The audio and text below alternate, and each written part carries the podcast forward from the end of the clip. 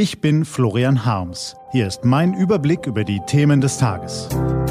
T-Online-Tagesanbruch, was heute wichtig ist. Montag, 8. Juli 2019. Was die SPD von den Wahlen in Griechenland lernen kann. Heute vom stellvertretenden Chefredakteur Peter Schink. Gelesen von Philipp Weimer.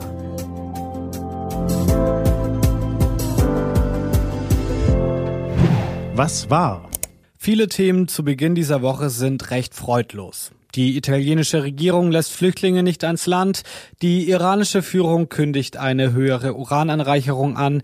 Der Vorstand der Deutschen Bank will 18.000 Stellen abbauen und der große Filmmogul Arthur Brauner ist tot. Peter Schink möchte ihren Blick deshalb zunächst auf eine der positiven Nachrichten des Wochenendes lenken zumindest kurz. Denn äh, Bremen hat wohl bald wieder eine Regierung. Sofern die Parteimitglieder der Linken noch zustimmen, regiert im kleinen Bundesland demnächst Rot-Rot-Grün. Die SPD stellt wieder den Bürgermeister. Das ging flott nach einem so schwierigen Wahlabend am 26. Mai.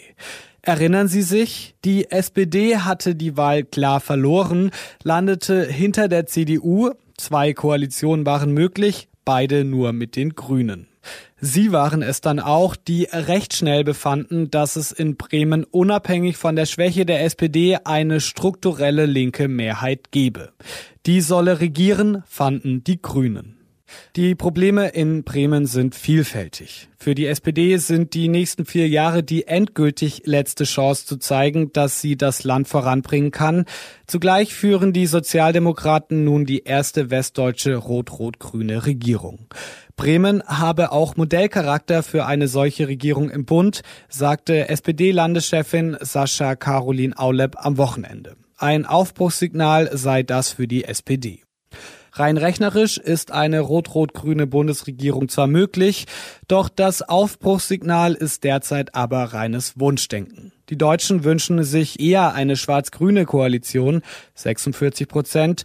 Rot-Rot-Grün ist jedenfalls weit abgeschlagen, 30 Prozent.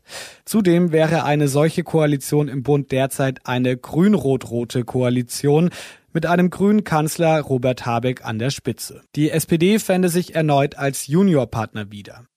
Die SPD ist also gut beraten, zuerst einmal die inhaltliche und personelle Erneuerung zu suchen. Die zentrale Frage bleibt, welche Wählerschichten sollen aus welchem Grund die SPD wählen? Die Antwort wird sich in Bremen nicht finden. Ein Fingerzeig kann das gestrige Wahlergebnis in Griechenland sein. Die Menschen haben wegen der harten Sparmaßnahmen die regierende Syriza abgewählt. Der Wahlgegner hatte überzeugender versprochen, die Lebensumstände deutlich zu verbessern. Die konservative Nea Demokratia konnte viele junge Wähler und auch enttäuschte Rentner für sich gewinnen. Dabei ging es nicht darum, ob die ND ihr Wahlversprechen wirklich einlösen kann. Die Menschen halten die Partei für glaubwürdig, es zu versuchen. Das zentrale Thema der SPD war lange Jahre die Verteilung zwischen arm und reich. Das hat sich für einen Teil der früheren Klientel als Thema erledigt. Stichwort Bildungsgewinner. Andere fühlen sich von der SPD seit der Agenda 2010 nicht mehr überzeugend vertreten. Bislang ist es der SPD nicht gelungen, das Thema wieder zu besetzen. Rein inhaltlich hat die Sozialdemokratie zwar Erfolge zu verzeichnen, Stichwort Mindestlohn, emotional aber dringt die Partei nicht mehr durch auch nicht mit anderen Themen wie Europa oder Digitalisierung. Der Zeitgeist hat die SPD an den Rand gedrängt.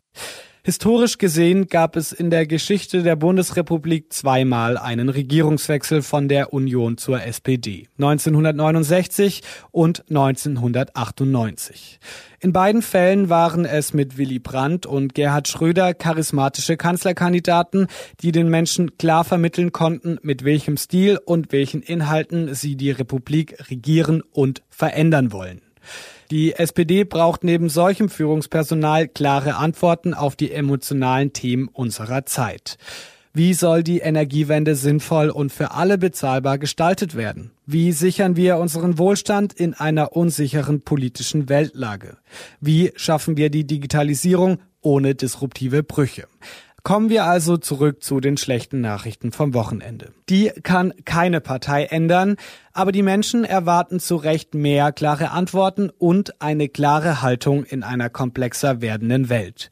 Darum muss die SPD-Führung ringen, nicht um neue Koalitionspartner. Was steht an? Die T-Online-Redaktion blickt für Sie heute unter anderem auf diese Themen. Der Papst feiert im Petersdom eine Messe, um der Menschen zu gedenken, die auf der Flucht im Mittelmeer und anderswo ums Leben gekommen sind. Wirtschaftsminister Peter Altmaier tourt bis Freitag durch die USA und ebenfalls auf Tour in dieser Woche Ursula von der Leyen. Sie muss in eigener Sache werben, um im Europäischen Parlament als Kommissionspräsidentin gewählt zu werden. Diese und andere Nachrichten, Analysen, Interviews und Kolumnen gibt's den ganzen Tag auf t-online.de. Das war der T-Online-Tagesanbruch vom 8. Juli 2019. Produziert vom Online-Radio und Podcast-Anbieter Detektor FM. Wenn Sie uns auf iTunes hören, lassen Sie uns doch eine Bewertung da. Vielen Dank. Das war der T-Online-Tagesanbruch für heute. Ich wünsche Ihnen einen angenehmen Wochenstart. Ihr Florian Harms.